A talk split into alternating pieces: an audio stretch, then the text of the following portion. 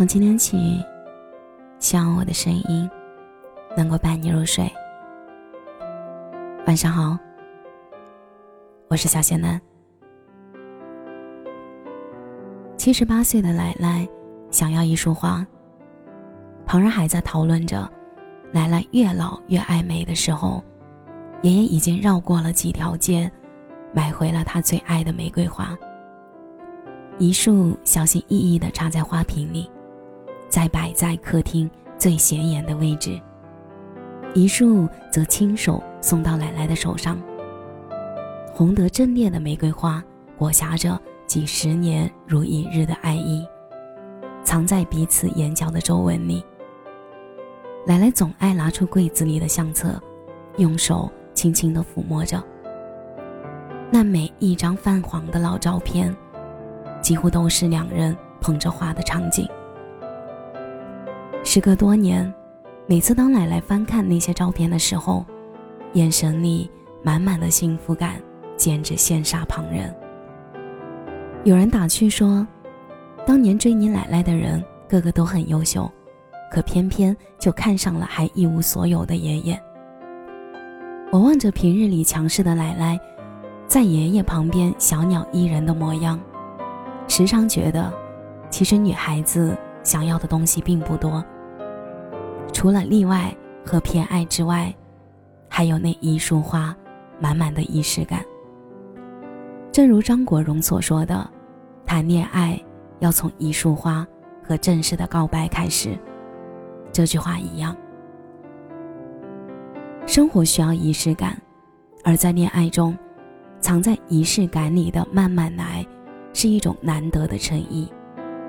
远远胜过快餐式爱情里不曾允诺的喜欢，和来也匆匆，去也匆匆的新鲜感。关于仪式感，在我看来，其实更多的是对生活的一种记录。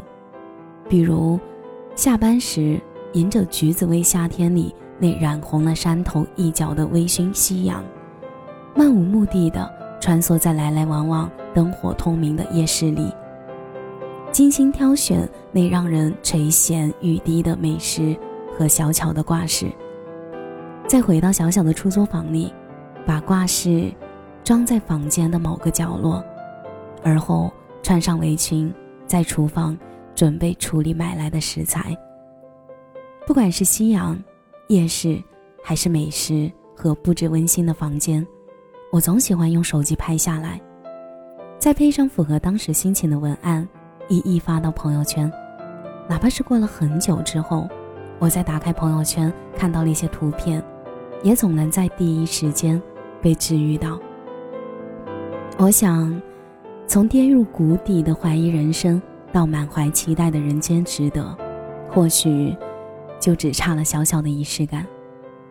我很难想象，倘若没有这些仪式感，没有记录下当时的图片。那会是怎样的一种感觉？因为越长大越发现，我们不得不承认，记忆会随着时间的流逝而变得模糊，甚至只残存下零星半点的碎片。我慢慢开始意识到，倘若没有生活的仪式感，或许在很久之后，我们很难再回想起来当时的心情和感受，回想起那些人和事儿。不管是快乐还是悲伤，如同前段时间看到的这么一段话：有些人离去的瞬间，通常不会让人感到悲伤，真正会让你感到悲痛的，是打开冰箱的半盒牛奶，那窗台上随风摇曳的绿萝，那安静折叠在床上的绒被，还有深夜洗衣机里传来阵阵的喧哗。那些曾经存在过的仪式感。让我更加珍惜和尊重，乃至敬畏生活中那些随时可能离去的人。而我总觉得，比起从未拥有过和曾经拥有这两个词，曾经拥有却遗忘的感觉，可能来得更折磨人一些。我习惯了早上提前一个小时起来准备早餐，拿出提前准备好的吐司面包，再煎上一两个鸡蛋。淋上最爱的番茄酱，每次自己东捣鼓西捣鼓的三明治吃进嘴里，都感觉有不一样的满足感。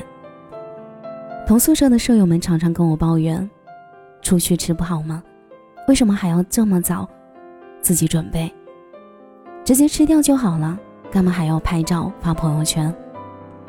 周围人诸如此类的不理解，我早已习以为常。同时，也常常会有人问我：“仪式感是什么？”仪式感是明明没有必要做，但你还是做了，比如三餐用心的摆盘，每周一束的鲜花。而为什么要有仪式感？知乎上有个高赞的回答：仪式感为每个普通的日子和动作，标定它背后的精神内涵。它可以让我们对在意的事情怀有敬畏和尊重。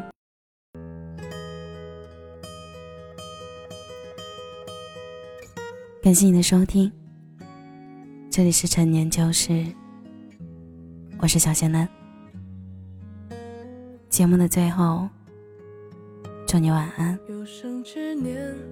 有个好梦。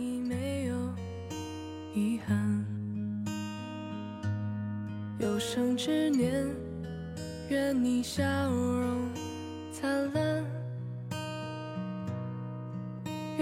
三冬暖。愿你春不寒，愿你勇敢，愿你平安，愿你没有苦难，活得简单。愿你因为爱情遇到最想要的人，富甲一方，不再被现实所困。愿你前程似锦，不凡此生。愿你千杯不醉，总会有良人相伴；独具慧眼，看透这变幻人间。愿你历经时间，仍是少年。